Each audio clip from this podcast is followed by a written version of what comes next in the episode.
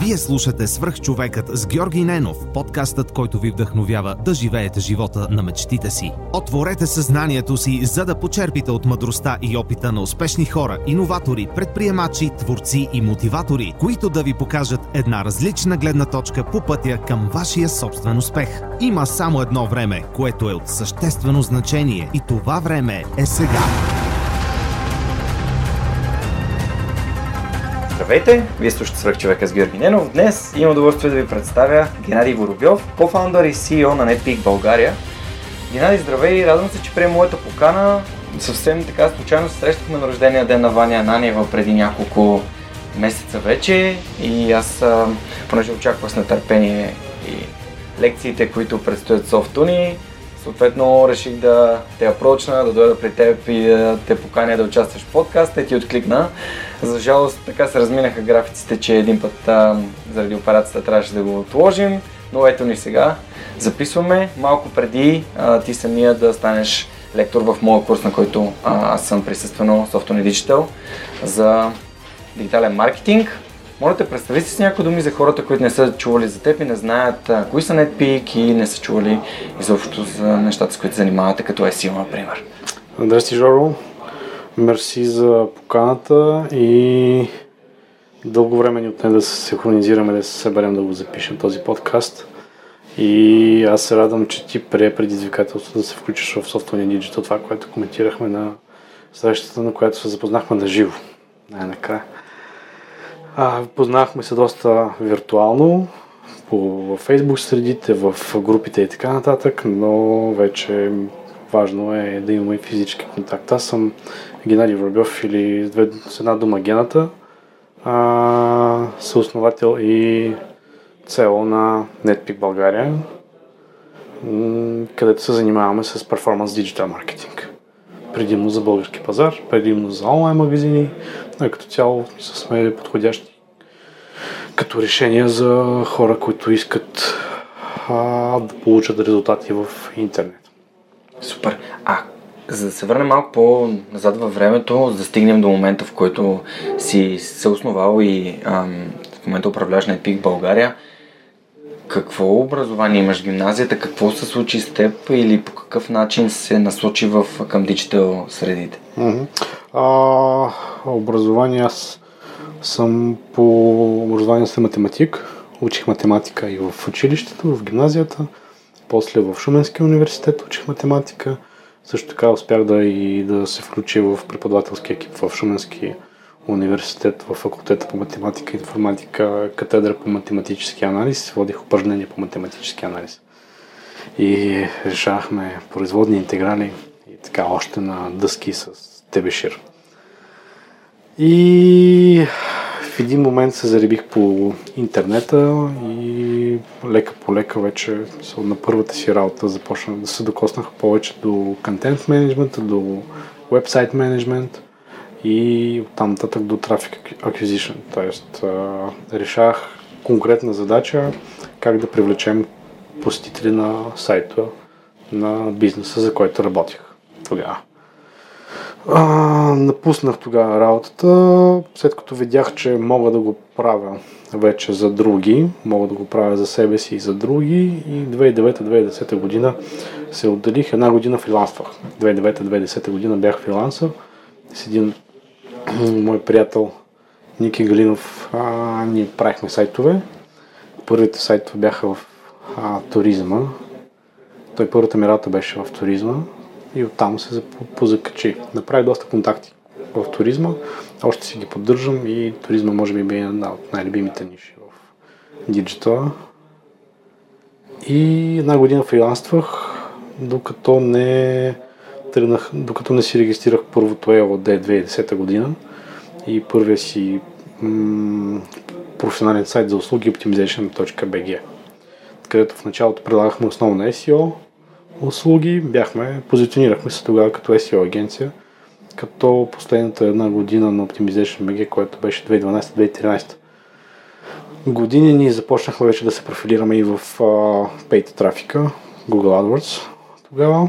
Facebook още не беше изобщо активен за рекламиране и толкова популярен. И от тогава започнахме да предлагаме всъщност перформанс решение. Обвързахме SEO с Google AdWords и всъщност затваряхме кръга. Тогава беше този кръг много активен. SEO плюс Google AdWords.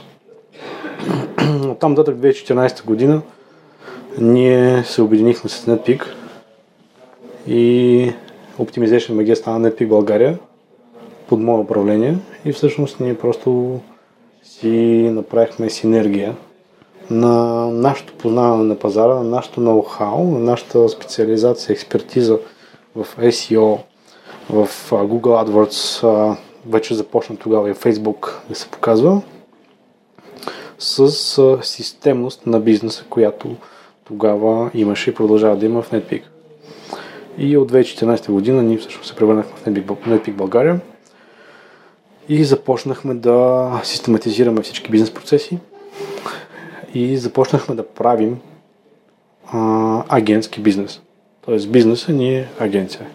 Агентски бизнес, услуга в сферата на диджитал маркетинга. SEO и Pay Per Click ни беше основното послание, основният меседж. Все още този меседж, меседж в логото на сайта, но скоро ще го сменим и ще бъде нещо от сорта Performance Digital Marketing агенция или Performance Digital Marketing за бизнеса. Защото разширихме портфолио от услугите, понеже пазара се трансформира, всъщност и цялата комуникация се трансформира и потребителя, всички технологии, Facebook, Google AdWords, а, всички комуникационни канали, които в момента са активни и през които, в които е въвлечен всеки един потребител, изискват съответно разширяване на каналите, съответно услугите на такава агенция от наш ранг. И ние вече започваме да прилагаме имейл маркетинг и да правим също имейл маркетинг, маркетинг автоматизации, ретеншн, пуш нотификации и така нататък. Тоест абсолютно всичко, което в момента работи, започваме да го опаковаме под една или друга форма. И затова излизаме извън посланието SEO и PPC за бизнеса и отиваме към Digital Performance Marketing за бизнес.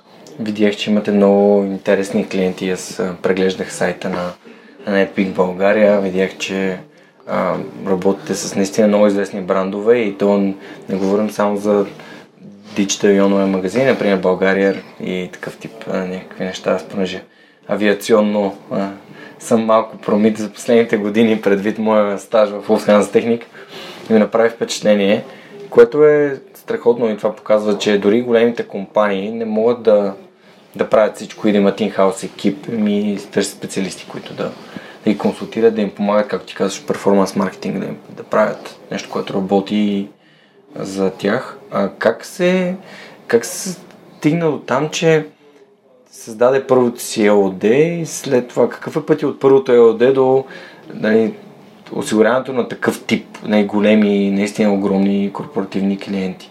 Мисля, какъв е пътя? Какви са уроците, да кажем, в началото и как те се променят? Ми, основното нещо е а, кефа в това, което правиш. М- желанието да си надграждаш абсолютно да си топ професионалист а, да си в тренда в това какво се случва в момента на технологичния, в технологичната основа, било то в SEO процесите, било то в управление на рекламни кампании, а, нови рекламни източници, а, трябва да ти е страст това. И там нататък труд и упоритост, а, ясен вектор какво правиш, за какво го правиш и разбира се да имаш а, основание и наистина да допринасяш тази допълнителна ценност за своите клиенти и проекти, а, която всъщност с която ни идваме към, при нашите клиенти-партньори. Mm-hmm. Тоест абсолютно нищо конкретно нали, не, не се чува, не се разбира в моя отговор. В крайна сметка ние просто си бачкахме, защото това ни кефи. Бачкане, яко бачкане, а, постоянно обучение – и разбиране, че ти всъщност помагаш на другите бизнеси да печелят повече с твоята, с твоята работа. Хубавото на диджитал е, че има цифри. Цифрите говорят. Ами да, още повече ние сме перформанс агенция, т.е. ние не можем да стартираме да работим по каквото и да е без да сме наясно какво ни е заложено като таргет, какви са ни показателите, които трябва да следим, докъде трябва да стигнат. И без това, т.е. без ясен план какво се проследява, докъде трябва да се стигне, т.е. сложно се работи. Той в живота е така. Мисъл, те нещата са напълно естествени и това ни дава възможност да, да се развиваме постоянно. Добре, интересно ми е, понеже част от хората, които са гостували в подкаста, те са предприемачи, като теб. Когато ти стартира собствения си проект, така преди това си бил фрилансър, нали, една година, събрал, събрал си знания, имаш ли някакъв страх? Имаш ли някаква, някакво двумение, някакво притеснение? Питам те, защото на мен ми е едно такова в момента и mm-hmm. а, просто сякаш, абе, то е някакво свързано с вътрешните вярвания, с нещата, които са ми насъдени. Как, как беше пред теб? Mm, разбирам те за какво говориш. И може би това не е точно страх, това е по-скоро неяснота до какво ще доведе това, което правиш. Нали, оттам се ражда чисто психологично, нали, какво е страх, това е в конкретната ситуация, точно ти не знаеш точно какво да очакваш и какво ще се получи накрая. А, да, имаше го това.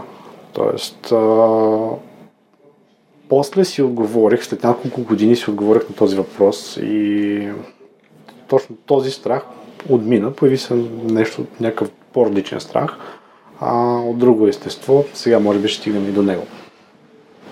Страхът беше от това, че ти тръгвайки от, нулата, от нулевата база и тогава в България, когато аз стартирах, нямаше а, големи, специално SEO агенции, от които да почерпиш опит и да разбереш всъщност какво е да работиш примерно с 20 проекта едновременно. Какво е да работиш с 40 проекта едновременно. Или какво е да работиш с 100 проекта едновременно, както примерно в момента сме ние. Тоест в момента оперираме с, имаме активни около 100 проекта. Предимно, мисля, 99 от които са български клиенти. И липсата на тази експертиза, липсата на този опит на български пазар ме накара да търся то, а, сега бихме ги нарекли коучове.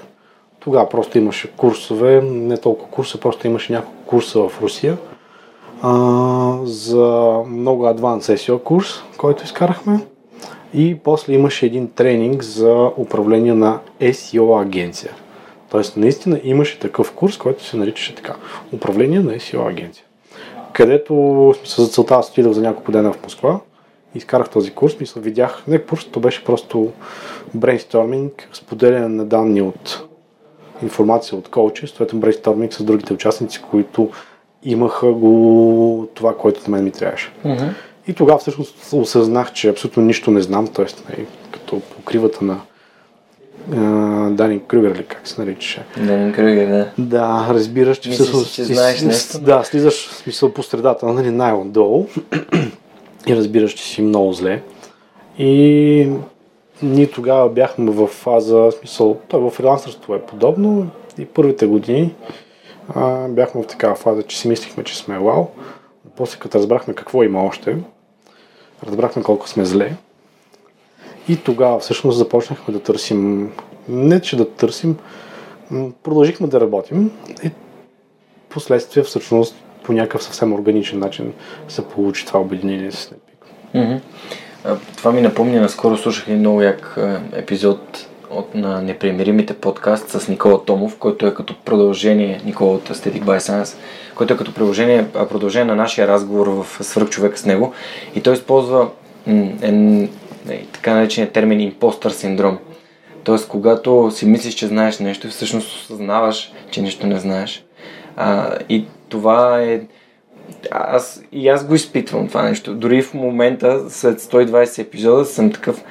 Абе, аз правя ли нещо и... Да, така че горе-долу се препознавам в... Да. В момента, примерно, на Запад има няколко коалиции, така наречени, на дигитални агенции. М- примерно, има една коалиция, която се нарича а, не, няма значение. Се забравих името. Управлява се от една полска агенция Blue Rank. Всъщност те обединиха м- държавите от а, Централна и Източна Европа в един клъстър, така наречен, а, в който всъщност участват по една агенция от всяка държава. Големи агенции. В смисъл големи, големи агенции, които са може би от, от 20 човека нагоре персонал, екип. И те си споделят всъщност нещата от кухнята. И дали, примерно такова, ня, такова обединение май или нямаше 2010-2011 година, а, или дори да имаше, аз просто нямаше, може би нямаше да стигна до тях. Тоест бяхме прекалено малки. Знам, че има такава коалиция и за Централна Западна Европа в Германия. Клъстър от агенции. Те се събират а, и си смисъл събират се в някакъв тимбилдинг общ, някакво местенце и просто си споделят нещата.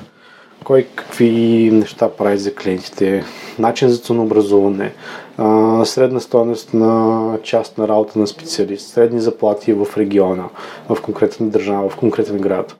А, тоест, наистина се обсъждат вътрешни бизнес процеси и то на много открито ниво. Тоест, споделят се обороти, споделят се маржове в а, бизнеса, проблеми, HR проблеми, soft skills необходими, hard skills, а, които са нужни, как се партнира с Google, как се партнира с Facebook, какви проблеми може да имаш с тях, какви м- проблеми може да имаш или какви благинки може да получиш от Google или от Facebook.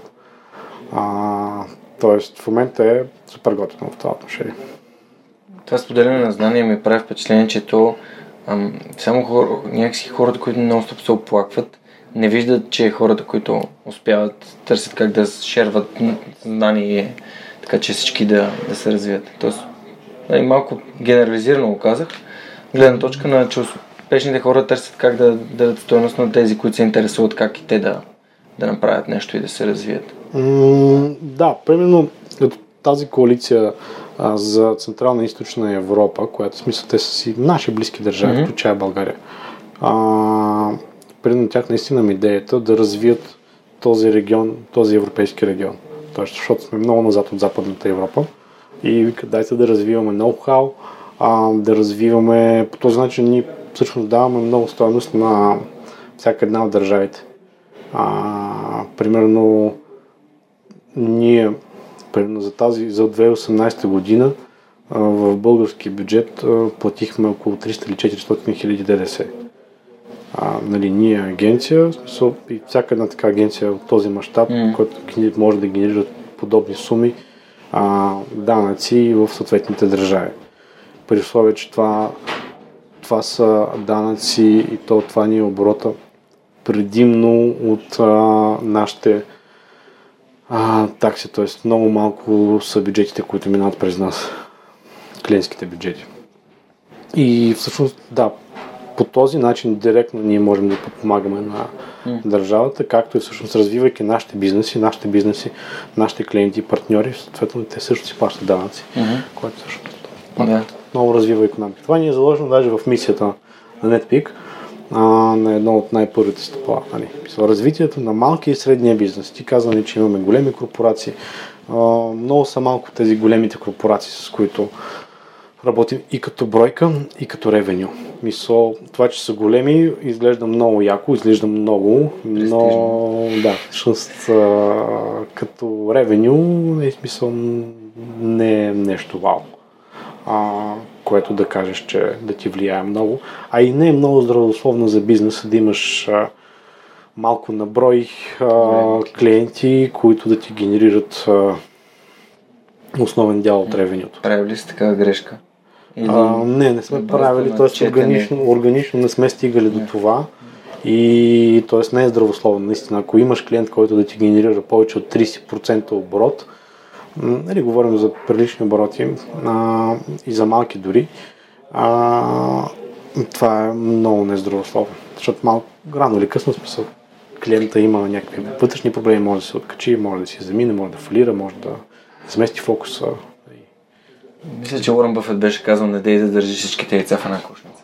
Ми, да, същото нещо. Мисля, това директно отговор, при един съвет, смисъл към хората, които слушат, евентуално, смисъл, не дей да генерира, да държиш клиент. Не, че да държиш клиент, просто ти трябва, просто веднага трябва да си намериш много други клиенти, които да ти балансират това нещо. Супер. А като сме се заговорили за грешки и за органично достигане до някакви изводи, има ли нещо, което се откроява в вашия път, което може да кажеш, окей, направихме го, беше супер фейл и научихме много? Нещо, като, нещо което се от, не откроява от останалите. Защото знам, че на, на дневна база се правят някакви неща, те се коригират, но говорим за някаква грешка, която мислиш, че... генерални грешки не направихме генерални грешки. Имаше редица дреболи, специфични, може би специално за нашия кейс. Примерно в началото ние търсихме задължително хората, които да знаят руски язик, мисъл за български екип. От, от там ние, смисъл, се ограничихте. много се ограничихме, да. И в началото беше тегово. Защо? Защото ние в движение превеждахме цялата инфраструктура на NetPeak. Тя беше цяла на руски. Ние а, две години всъщност си превеждахме а, инфраструктурата. Това са регламенти, това е конституция на NetPeak, която си имаме. Тоест ние сме като отделна държава вътре в NetPeak.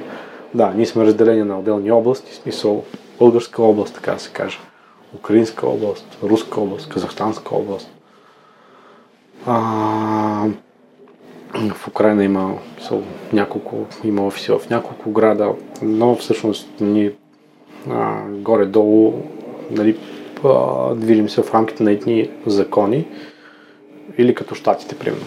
Да, има си някакви генерални закони, но всеки щат си има местните. местните т.е. ние си имаме тук местни закони, примерно при нас. И това може би също беше грешка, защото ние се опитвахме да наложим а, едни и същи закони във всички области. И това ни костваше доста усилия. Да, това е може би втората грешка. Това ни костваше доста, доста усилия, за да го разберем. Тоест, ние много време дълбахме да наложим нещо, което, което просто не беше, не, не беше правилно да се налага изобщо. Мъчихме се, мъчихме се, т.е. примерно конкретният случай беше, че имахме тим лид, който се, който се намираше в Украина. Да, той беше безарабски българин, говореше български, но примерно една година ние работихме по този начин и резултатите не бяха окей. Okay. Тоест тим лид е човек, който управлява екип от специалисти в конкретния случай. И това беше също грешка. Тоест, да, в Украина този модел може би работеше, а, при нас не сработи и в крайна сметка решението беше да си назначим вътре при нас наш си човека с менталитет, български менталитет, човек, който се намира тук, човек, който знае историята на български интернет, човек, който познава местните играчи, рекламодатели, рекламни системи, мрежи, новини, mm. най-вече. Фейсбук ти е различен, като тиеш навънка. Там Фейсбук ти е различен вече. Корено различен. Тоест дори с същите си приятели да отидеш навънка, веднага смисъл Фейсбук ти дава примерно съвсем други неща. Тоест иска да отиди тук, ето тук, смисъл. И таймлайнът изглежда по друг начин. Тоест дори новините вече започват да изкачат по друг начин. Mm-hmm. И трябва си тук, за да си в крак с тенденциите, за да си в крак с новините, и така. Можем ли да кажем, че това е адаптирано знание към, към, към нашата среда? Адаптирано знание? Да, ми т.е. едно знание или опит, който е взет от друго място и е адаптиран към, към това, което случва в България. Това, което направихме в Netpeak ли? Да, спрямо предишния ви опит. Да. От, в, в началото, т.е. ние вече сме 5 години. С тази година ще направим 5 години, както се обединихме. В началото 2 години ние се опитахме да а, наложим Копипейст. Да, да направим копипейст, да си го преведем просто. Google Translate, така да се каже. А, но после почнахме да първо да адаптираме, а в момента вече адаптираме и налагаме наши неща. Точно за, за това говоря, защото когато четем книги и курсове, които са писани за различни пазари на различни места, самия в момента в Software Digital ми парят много информация, а аз самия много старая се доста да чета. И всичко, което не е направено в България, то трябва да бъде адаптирано. Не можеш да прочетеш книгата на, на пример, хипотетично, съвсем а, така, реален пример. Четеш Робърт Киосаки, богат татко, беден татко, и той ти говори за финансови инструменти, за лични финанси, които са неприложими в България.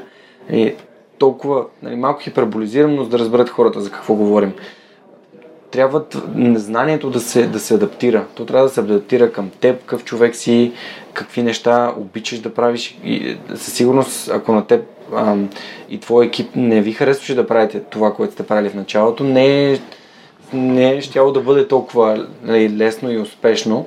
Докато като намериш нещо, което ти харесва, ето подкаста вече има 120 епизода и аз го правя, защото ми носи удоволствие и удовлетворение да го правя. И е по-лесно. Сякаш намерил съм нещо, което бих могъл да правя много, много време напред. Но съм го адаптирал. Не правя подкаста така, както съм виждал, че се правят подкасти. Ето виждаш, мобилен съм, тук сме в офиса, извиняваме се малко, минават хора, кипи дейност, но това, това е важно за мен. Адаптацията на знанието е много важно. Нали? Прилагането на неща, които ти си установил, че за теб работят и в твоята среда. Абсолютно. Това е като лафа с а, съвета на американските коучове, нали, излезте от, зона, от зоната си за комфорта. Нали. Ти като излезеш на Софийските улици в момента, нали, си, в извън зоната на комфорта, така че това нещо си го изпитваш всеки ден. Абсолютно, ние това го разбрахме и от тогава, всъщност това може би вече тече втора година, както го осъзнахме, а, ни стана много лесно да надграждаме и да растем. Супер, това е много яко. Добре, всъщност ти когато си създал своя, своето първо ЛД, както го нарече, колко, колко човека бяхте и колко сте в момента и имаш ли някакви такива тенкости от това, какви хора избираш или как, как успяваш да събереш готини хора в екипа си? Да, всъщност в момента е знакова дата, защото а, точно 2013 година, ако не се лъжа, да, 2013 година, точно 6, 7 или 8 февруари 2013, т.е. това е преди 6 години, ние отворихме първи офис. Тоест, първите две години на, на ЕОД аз бях а, а, в съдружие с един онлайн магазин, който развивахме и работих оттам. Тоест работих part-time за Optimization и part-time за онлайн магазина. Но 2013 година ние решихме да се отделим и да си немем офис, пак в района, в сградата на енергопроект на 18 етаж. С а, прекрасна гледка към Витоша. Ние тогава, всъщност, нали, тук трябва да поздравя Ники Галинов, който всъщност си празнува всяка година идването в София. Защото аз тогава го викам. Хващай Ивайло Христов, те заедно работиха тогава в Шумен по общите ни проекти. Христов от ДВГ? Не, не. Друг Ивайло Христов. Друг Ивайло Христов, да. И те празнуват, мисля, Ники празнува всеки, всяка година идването си в София. Значи, преди 6 години точно ние отворихме първия си офис. ОД-то беше, регистри... ОД-то беше регистриран в 2010 преди 6 години първи офис и тогава бяхме трима човека. Към момента на обединението с NetPeak България, ние бях с NetPeak, ние бяхме 5 или 6 човека. 5. Май. Или повече, не помня вече. Не смисъл някъде mm. толкова. От онзи състав остана само един човек. Съм Ники Галинов остана, с който ние всъщност се движим от самото начало. Другите си тръгнаха тези, които не са екипни играчи, които са, които са, които са мразеливи не им харесат да работят, защото при нас вече има така е настроена цялата система, че никой не може да скатае.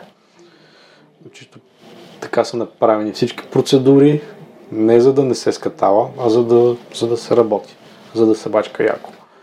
И от тогава остана, от този състав остана само един човек. В момента, аз точно това го проверявах днес, към днешна дата, на фул тайм за NetPeak България работят 33 човека. 32 са в този офис, в който се намираме в момента. И един, една колежка работи, се премести в Украина. Тя е българка, отиде там. А, да работи в украинския офис. Така че към момента сме 33 фултайм хора, които работят в офис. Без да броим външни подизпълнители, тип копирайтери, линкбилдери и цялата армия, която ни помага. Също така. Много яко. Вау. До 33 души за толкова кратко време и това е, наистина пожелавам да, така, да растете качествено.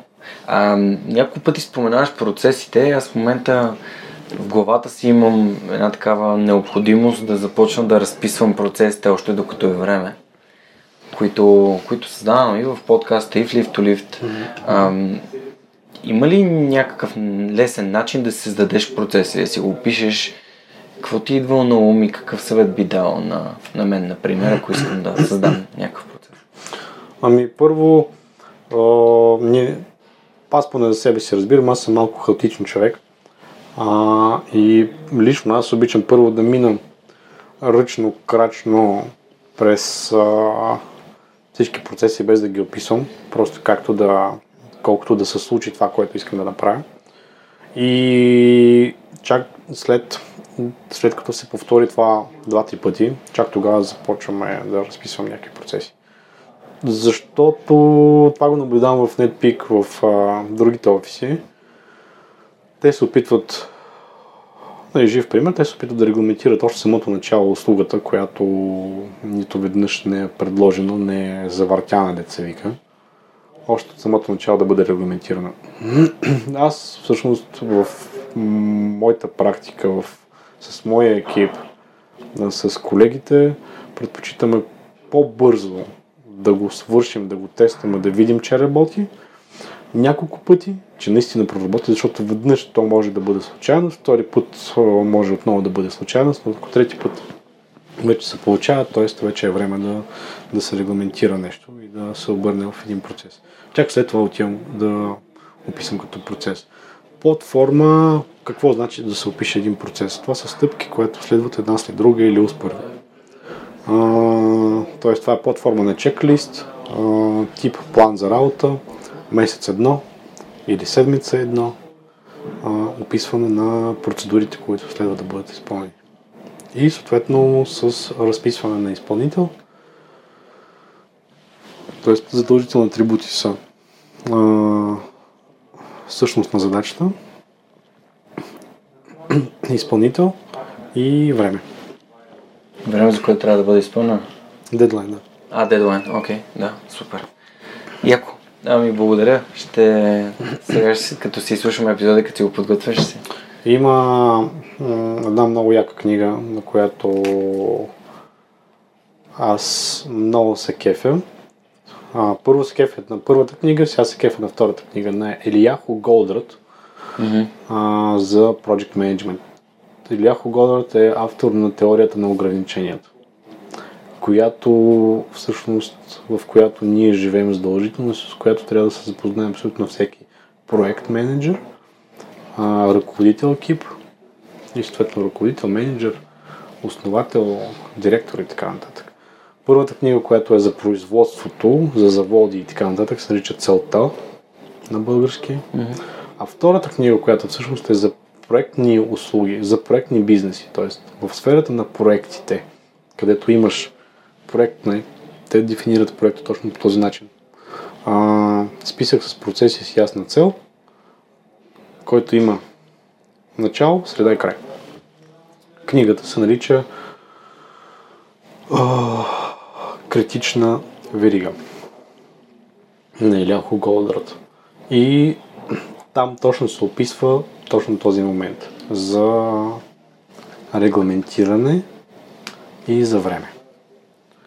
И може би е нещо, което задължително трябва да бъде прочетено от абсолютно всеки, който се занимава с проекти, а, описване на процеси и системност.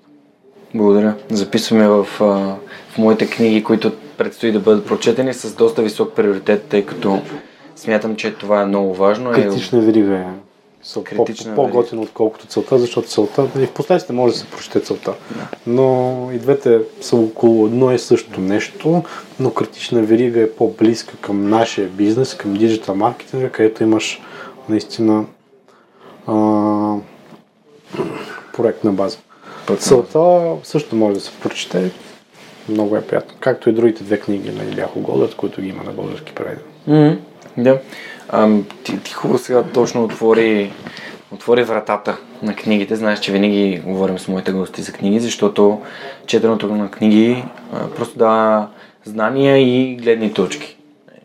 Както казахме преди малко, адаптацията е важна, така че дава гледни точки. Има ли други книги, които много сте помогнали в това да развиеш NetPeak или да развиеш себе си, защото а, съм срещал доста обучения, на доста места сме си говорили с хората, че когато е, бизнеса не може да е по-голям от човек, който го управлява, общо взето човек, който го управлява, трябва също да се развие, за да може бизнеса да се развива. За това да питам и в личен план да говорим за твоето личностно развитие като менеджер и като професионалист. Книги, които съм чел, те повече касаят, може би, soft skills, mm? Примерно начин на комуникация. Има няколко, в смисъл, си сигурност ги знаеш тези книги. В момента не мога да се сетя точно кои бяха. Нали, как да убеждаваш хората, а как да ги слушаш и така нататък. Това на Дейл Карнеги. Как да, да, да. Смисъл... да. Това е може би най-споменаната и най-препоръчваната книга в, в подкаста. Да, да. Смисъл, как да печелим приятели, влияем на другите. Да. А, друг soft skills е начин за водене на писмена комуникация. Как да си улесняваш писмото по такъв начин, че да предадеш тази нагласа, която, с която го пишеш, да направиш текста си по-разбираем и по-лесен за четене като цяло. М- книгата беше на някакъв руски автор, така че едва ли okay. ще бъде от полза. Но всъщност нали, със сигурност има аналог на тази книга, подобно, альтернатива на тази книга на български или поне на английски, а, в който се споменава точно това. Mm. Може би после след а, подкаста ще ги ще вметна. Това ще е супер. Ще се радвам, тъй като да. винаги има инфо към самия епизод и там пускам целия списък с книгите. Така че. И като цяло веднага не мога да се сетя някакви други книги. Да. Но на Иляхо Голдър това са да. а, книгите, които са задължителни за прочетене. Добре, супер. Ами да, аз вече, вече съм ги записал, а, тъй като всички слушатели на Свърхчовека могат да ползват промокод Superhuman и да си поръчат 10% отстъпка от БГ, ако намират книгите а, в сайта. Как да печелим приятели? на Емо от БГ. Поздрави на Емо, да. Поздрави на Емо, защото съм благодарен за това, за това партньорство, тъй като той ми показва, че в България има компании, които искат а, такъв тип афилиет а, сътрудничество да, да го има. Ние също работихме с Озон. Супер. А, между другото, Бисер ми е гостувал в подкаста. Той в момента а, знам, че работи с Озон, а и в момента точно се подготвим да си продам курсови проект по Facebook маркетинг, където а, мой лектор е Бисер. Така че това е, това е много интересно. Сега март месец съвсем скоро предстои да започне и частта за SEO.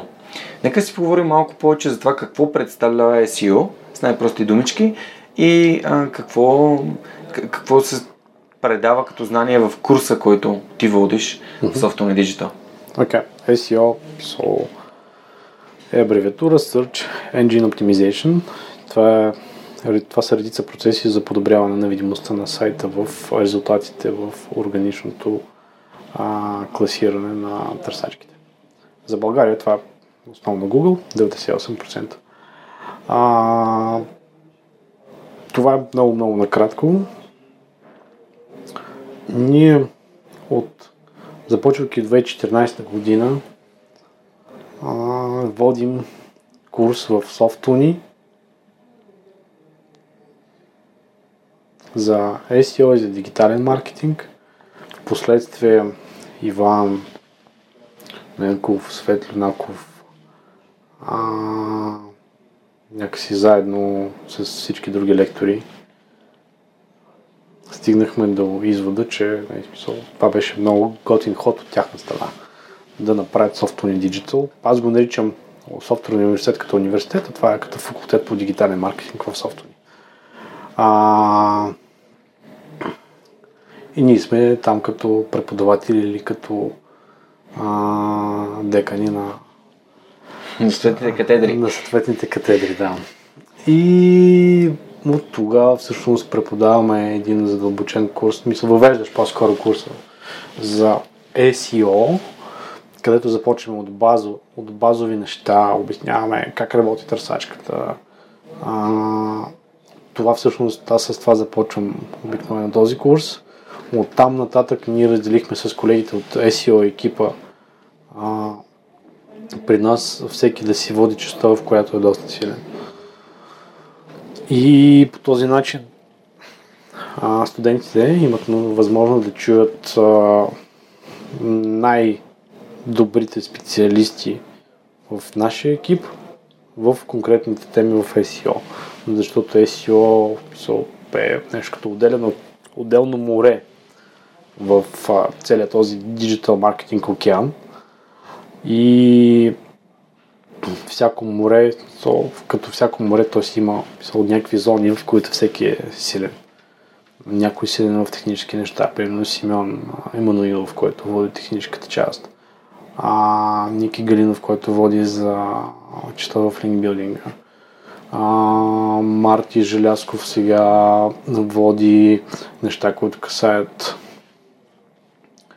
контент, структура. Мария Далева Мимс ще видим да води а, сега нещо, в което и тя е сила. И по този начин ние се опитваме да предадем на макс това, което, а, с което ние се сблъскваме и да го предадем на хората. Факт е, че много хора започват да разбират все повече за това нещо и сайтовете, за нас ни идеята е сайтовете в България да бъдат на ниво защото наистина преди няколко, преди 5-6 години сайтовете в България, много от сайтовете изглеждаха много зле. Да, сега и технологията се развиха, но с тези курсове, специално с SEO, вярваме, че всъщност вече помагаме на Google да класира тези сайтове по-лесно и по-добре. После а, ние подаваме и един SEO Advanced курс, където го води основно SIM Симеон Емануилов и още някои от същите хора, които споменах. Там вече е по-хард. А, нещата, смисъл това е наистина за хора, които искат да бъдат на ниво, както примерно в NetPeak имаме ниво middle, middle SEO специалист. Да, ако изкараш целият курс, може би и започваш да прилагаш всичко, което сме подали в Advanced SEO курса. Uh, да, това е вече на а, предпоставка да бъде човек в NetPeak на ниво middle SEO специалист, защото не, нали, трябва да имаш доста опит и знания, за да си middle SEO в NetPeak. А, от тази година всъщност новото е, че в рамките на голямата програма в Software and Digital ние ще водим и Google Analytics курс. Да, сега Това... започва той между другото точно. Не. А в февруари? Не май. Февруари. Точно за Google Analytics започва. Окей, okay, ще го видим. А, да, сега ще погледна програмата, да не, да не заблудим хората, които слушат. И това е ние направихме един uh, Google Analytics курс uh, в една малка група. Сега започва Google Ads, извинявай. Да. А Google Analytics кога е? Сега ще скронем нататъка. Ам... Някога. Да, след SEO. Да. Буквално след SEO, значи април месец. Окей. Okay. Ние направихме вече пилотно един Analytics курс с. Uh, той uh, влезе много добре и съответно с Алекс и Иван uh, решихме uh, от софтуера решихме да, да, да го включим в голямата програма. Супер. Много ми харесва, че такъв тип, точно както ти се изрази, нали, най-добрите в своята сфера, не само както най-добрите специалисти, свързани с SEO и това, което вие сте най-най-най-добри, преподават в софтуни и, и Васи води контент маркетинг, Бисер води фейсбук маркетинг, което е, пардон, което е много готино, защото Жустин водеше имейл маркетинг, нали, преди това Борил, сега Борил живее в Дубай. Познавам всички тях и просто е впечатляващо е как, как моите колеги с студентите само казват, ле, толкова беше яката лекция, това беше толкова полезно, непрекъснато тия знания, които предавате с другите лектори, се намират за супер ценни, а пак на всичко вие непрекъснато. Изсипвате вътре една камара предложения за работа, за стажанти, за джуниори, за хора, които искат да се учат, да се развиват в диджитал средата, което е за мен е, наистина създава един балон такъв на, на хора, които искат да се развиват и, и, и вътре кипи една такава подкрепяща атмосфера, няма никакъв хейт, не, не, изобщо няма хора, които да, да не разбират защо сме се събрали там да трупаме знания и да, ставаме по-добри. Не, хейт има, мисля, не са тези хора, които си изредил. Да, не, не, не вътре в групата, нали, но да. може би извън. Ти си като в онзи български лав, познаваш ли Иво Илив, познаваш ли Джастин Томс, познаваш ли смисъл, ти да. наистина познаваш всички, кога смисъл, по цял ден си висиш в интернет явно. Ами аз ги познавам. Иво Илиев го познавам, защото когато бях във Варна за операцията, когато не можахме да снимаме с теб, бях попитал хората в подкаста кого бихте искали да интервюрам. И те бяха казали Иво, но той се оказа, че е тук по време на някаква конференция. А, така че не успях да се запозная с него на живо, но Ваня ме беше свързал сигурно, разбира се. И така, Жустин познавам, защото е гостувал вече в подкаста. Бисер, съвсем су, абсолютна случайност, а, оказа, че има общи приятели и те ни свързаха. А, Джорката Малчев даже, няма да казвам, че той Лазар, Лазар ме свърза. Марто Попов не го познаваш, така? Марто познавам, разбира се, с Марто Попов също има епизод. Марто Попов е епизода, който толкова много ме... Отидах да си говорим за дигитален маркетинг. Изведнъж Марто ми сподели, аз даже аз нямах никаква идея, че той е бил наркозависим 15 години. И то е хероин. И после ходихме в Кърджали заедно пред ученици, говорихме за, за, за зависимостите и той сподели за неговата история. И аз бях такъв, вау, дойдох да си говорим за бизнес и той буквално ми изказа историята на живота си. Смятам, че всеки, който а, наистина това му резонира да, да, да, да чуе това, което Марто има. Марто има много неща, които може да сподели ще се радвам да, да го чуете от самия него. Мисля, че някъде към 40 епизод, е, тъй като вече са над 120 и не помня точно кой епизод, освен нали, първите 20-тина, например. В Spotify имаш ли ги? Има, да. В Spotify вече го има подкаста, има в Google подкаст, в SoundCloud, там го разпространявам в iTunes, в iTunes е най-лесно, между другото, за слушане подкасти, поне за мен а, е най-лесно, нали, на i, а, iOS. Да, аз съм на Spotify. Да. Даже си го плащам.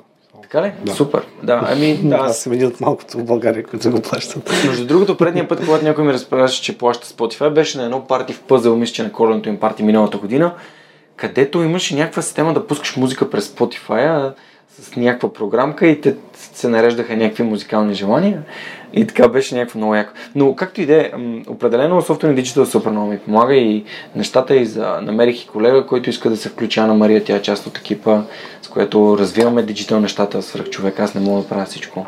Software Digital е а... без да звучи грубо, не искам да звучи грубо, не, не, нещо като Макдоналдс в произвеждане на кадри в програмиране и в а, а, дигиталния маркетинг. Вече има и други неща, креатив, за деца има програми и така нататък. А, където има хубави бургери, има неща, които на теб ти допадат mm. като вкус и в Макдоналдс, примерно. А, дори самите хора от Макдоналдс си смятат, че тяхната храна е доста полезна и не е толкова вредна, както се казва. Но, защо го казвам? Защо правя тази аналогия? Защото а, нали, това е хубавото на софтуни, че това се превърна в масов и достъпен продукт. Тоест, и това уникално нещо на пазара. На пазара, а, не само в България, понеже български пазар е много малък, но може би в цяла Европа. Не съм срещал аналог на софтуни в Европа да има с тази мисия, с а, тази нагласа, с която по принцип Светло направи софтуни за Светло е фен на open source нещата а, и така нататък. Да, има си негативи, нали, доста често чувам негативи, не много адекватни хора, които кандидатстват с дипломите от софтуни. Да, дори Светло казва, Наков казва, че примерно 10% е conversion rate от цялата масовка, която присъства в софтуни. И може би в Software Digital факултета а, е същия процент. Тоест 10% от хората, които завършват софтуни, наистина стават. Тоест наистина могат да продължат напред и да трупат опит. При нас, примерно, в момента скоро ще си направим вътрешно проучване колко ни е така наречено LTV на човека в екипа, който е минал, който не е минал в а, а, Software Digital цялата програма, но на първ поглед това, което ние виждаме, повече от две трети от хората май минаха през Software Digital. И когато при нас ние м- правим интервю с човек, който е минал през Digital, м- да, ние вдигаме летвата, защото ние знаем на какво сме го научили ние, на какво сме придали като знания на този човек. И ако той не се представя добре, ние веднага разбираме, че всъщност този човек е от другите 90%. Mm-hmm. Да, всъщност това, което, ако те разбирам правилно, това, което искаш да кажеш е, че ам, ако ти не изявяваш желание и не влагаш старание и не бачкаш упорито така, че трупаш знания в тази сфера, само ако лежиш на знанията, които си придобил в софтуер Digital или на програмирането, няма да ти бъдат достатъчни и ще отпаднеш от... Не. Не. Знанията са достатъчни. Тоест не е задължително да имаш опит. И при нас идват много хора, които okay. са с нулев опит, но имат а, нужните знания, които ние знаем, че сме ги предали и колегите, другите преподаватели в другите курсове. Тоест ние знаем, че ето тези неща човек трябва да ги е чул, а, да е чул за тях, да знае какво представляват изобщо. Примерно какво представлява нали, Facebook Pixel, а, какво представлява настройка на цел в Google Analytics а, какво представлява тагване на URL с UTM тагове. Нали, смисъл, просто да, да знаеш представа, нали, какво е това. А, не да може да бораеш. Тоест, ние там да тък, самата механика, как да ти се движат ръцете, ние ще научим на това. Но ти трябва да имаш поне базова представа какво е това. А, и с удоволствие взимаме такива хора и започваме да ги обучаваме. Но е доста по-лесно.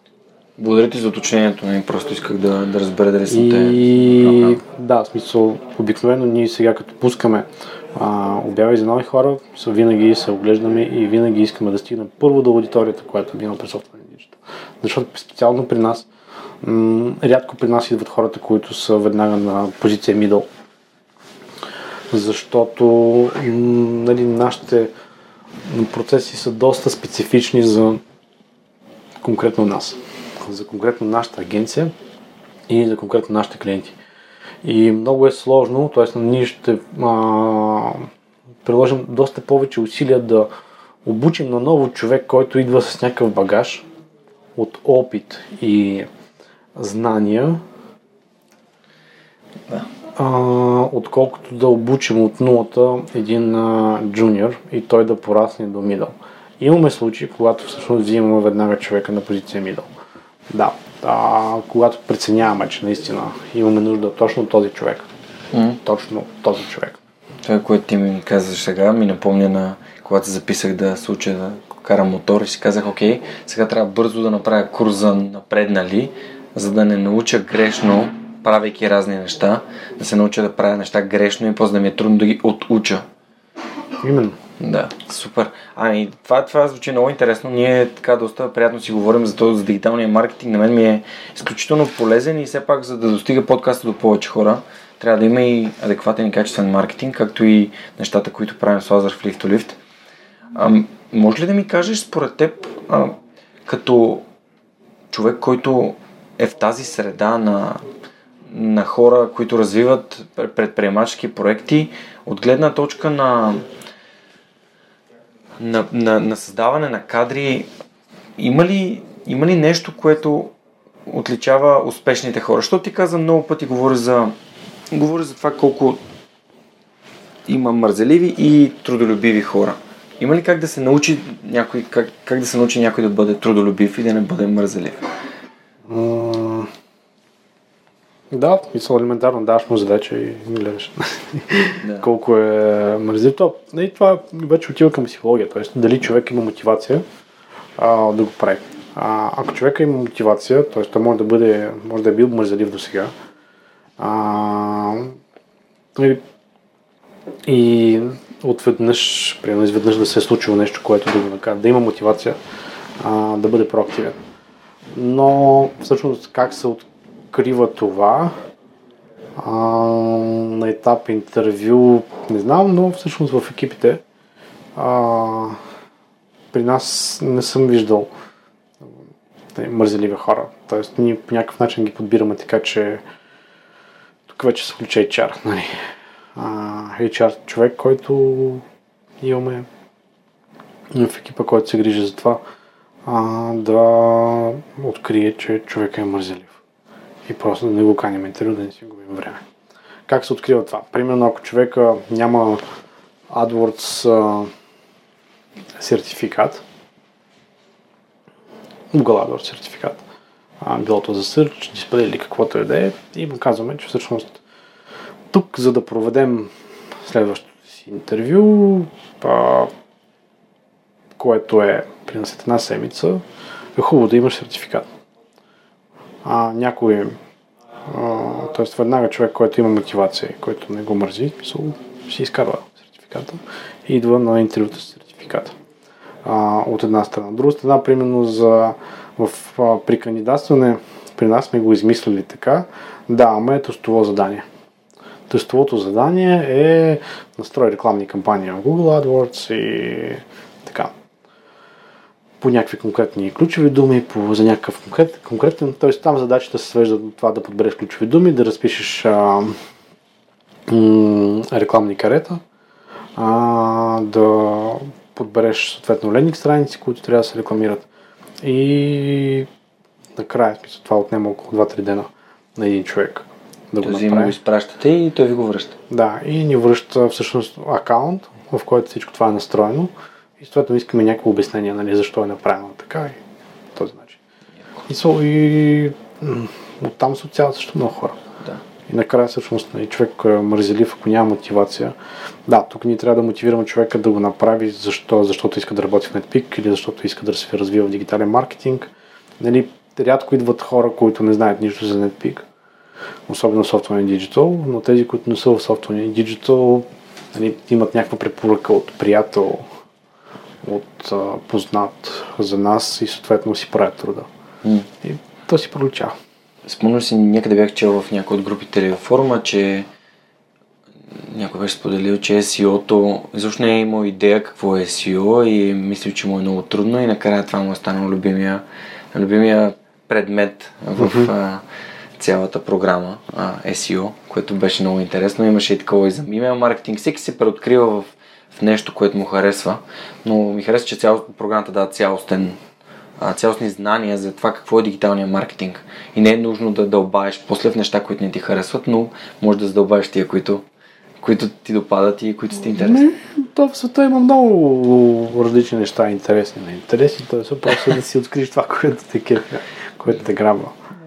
А и в момента е тренди, смисъл тренди специалност, тема, защото нали, това стават някакви задължителни инструменти в маркетинга, като цяло в маркетинга, така че та първа, та първа се увеличава тренда към и тази позиция и към този занят като цяло.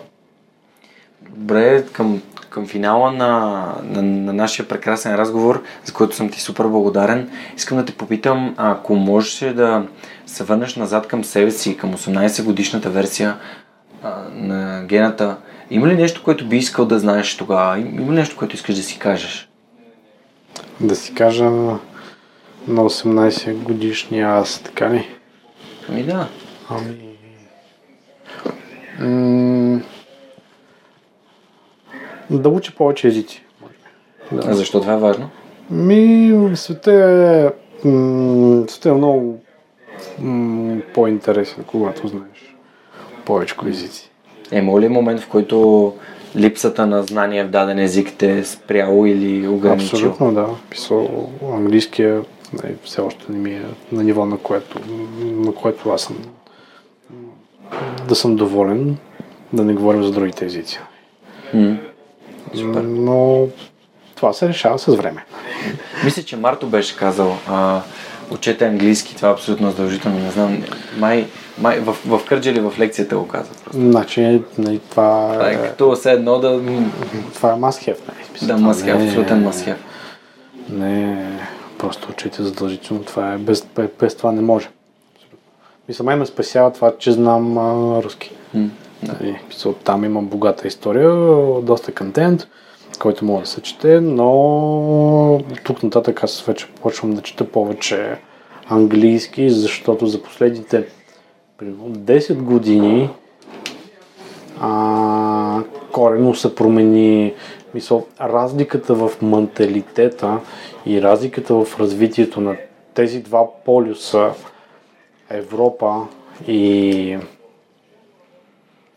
на, на, на, на изток към, към Азия, и като вземем пример, М. Русия, азиатските държави, смисъл, айде азиатските е много далече, а, е просто пропаст. Наистина. Много Западна Европа, Европа като цяло страшно много дръпна и като развитие, като технологии. М. А, въпреки, че примерно в SEO специално, ние, ние така си го разделяме. SEO си го разделяме на две школи. А, руска школа и западна школа. Винаги го има това разделяне.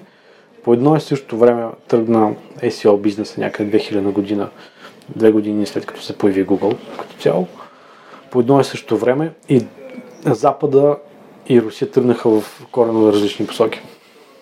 Тоест, Запада обичаше повече контент, стратегии, viral контент, който да бъде shareable и така нататък. Плюс някакви хакове. Като имаше много голяма а, много голям дисбаланс между белите неща, т.е. контент, viral контент и blackhead. Тоест нямаше някъде по средата сиво SEO, както примерно в Русия това беше по имаше по-ясни граници между бяло, сиво и черно. В, а, в а, западното SEO просто нямаше, нямаше сило. Имаше двете крайности или white или blackhead. Яко. Примерно в SEO-то най-черните неща, дупки в алгоритми, пробиви, а, неща, които работят в SEO-то, идват предимно от две ниши. Порно и бетинг. Оттам идват най-страшните неща като цяло в SEO-то, но ние примерно се броим а, тръгнахме от руската школа. И аз тръгнах от руската школа, защото 2009 година, като тръгнах, 2008 година, като тръгнах да се уча на SEO, аз тогава английски ми беше още по-зле, аз тогава черпих информация основно от а, руската школа. И много ми помогна, защото там има много технологии. А, примерно събиране на семантично ядро, дълбаене в ключови думи, повечето технологии, скриптове, софтуери, автоматизация идват като идеи, като алгоритми от Русия. Да, от рускоязичния Мгм. интернет, така да се каже. А, но във всичко друго отношение, качество на рекламите, а, развитието на инструментите на Google в рускоязичния интернет и Западна Европа просто е а, няма никакво сравнение. Факт е, че тук всъщност играе ролята и економическото положение. При ревенюто, което генерира м- Западна Европа, Европа, сравнена с рускоязичния интернет, в смисъл И. САЩ, броиш САЩ към... А, Или те са не, отделен там, пазар? там е, Там е там е отделен океан. Да. Да, окей. За всички неща първо идват от САЩ. Нали? Както в, в SEO-то, примерно, основните а, основните алгоритми, при най-много фактори има в американския Google, които работят. Там, там, там са много, много богато на фактори за класиране. Mm. После идва към Европа и после вече към трети държави. Ами, беше ми супер, супер интересно и приятно да си говорим. Благодаря на всички, че са останали в нас, с нас в последния един час. А, благодаря ти. Искаш ли нещо да, да добавиш към финала на епизода? А, сега да питаш нещо за лични неща. Ами не, просто иска, ако има ли нещо, което те мотивира да, да работиш толкова и да... Нещо специално, което един вид като, ти е като стимул а, да, да работиш толкова много или, или това просто си си ти? Аз изнасях една презентация. Ние им карахме един а, курс по презентационно изкуство с Иво Топалов. Ни беше ментор. И учише 10 човека от екипа на, на презентационно майсторство. И курса завършваше с 10 минутна презентация от всеки един от участниците на курса пред целия офис, пред целия екип. И аз избрах а, точно презентация на тема какво му мотивира да идвам да работя всеки ден. Мотивираме най-вече екипа, който създадахме с същия екип.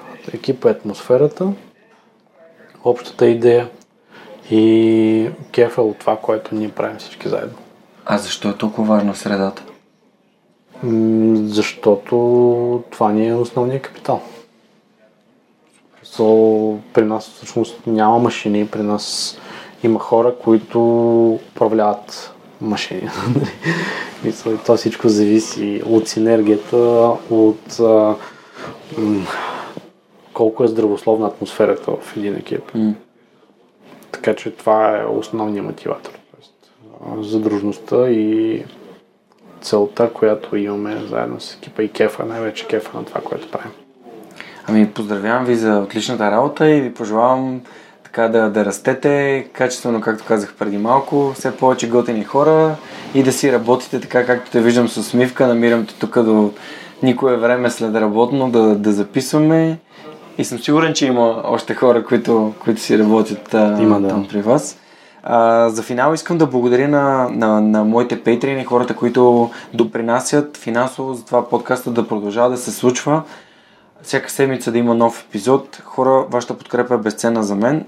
Ако вие като слушател искате да се включите към това общество, в което си споделяме много знания, курсове, книги, помагаме си един на друг с нещата, от които имаме нужда и най-малкото с въпроси, с различни знания и компетенции, може да се включите като Patreon линка, може да го намерите във всеки епизод в началото и в края на инфото. А сега поименно ще благодаря на всички. Това са Неда Борисова, Ана Мария Ангелова, Георги Малчев, Радослав Радов, Александър Куманов, Никола Томов, Елис Пасова, Мирослав Филков, Радослав Георгиев, Нелия Пейчева, Константин Спасов, Кристиян Михайлов, Помен Иванов, Мартина Георгиева, Кирил Юнаков, Николай Василев, Стани Цветанова, Николай Маринов, Камен Стойков, Тодор Петков, Симона Дакова, Борислав Дончев, който е мой студент от Software Digital, Теодора Георгиева, Нетко Христов, Христо Бакалов, Иван Белчев, Александър Гиновски, Марин Петков, Силвина Форнаджива, Лиляна Барон, Райко Гаргов, Поменка Матеева, Георги Ортанов, Линица Димитрова, Йордан Димитров, Морислав Моравски, Невена Пеева Тодорова, Евелина Костадинова, Даниел Гочев, Георги Генов, Цветелина Тотева, Павлина Маринова и Павлина Андонова Иванова. Хора, безкрайно съм ви благодарен, че бяхте а, ще застанахте за проекта Свръхчовекът и продължавате да се, а, продължавате да ми помагате да се случва. За всички останали, благодаря ви, че бяхте с нас и тази седмица. Очаквайте следващата седмица новия епизод на Свръхчовека. Чао, чао!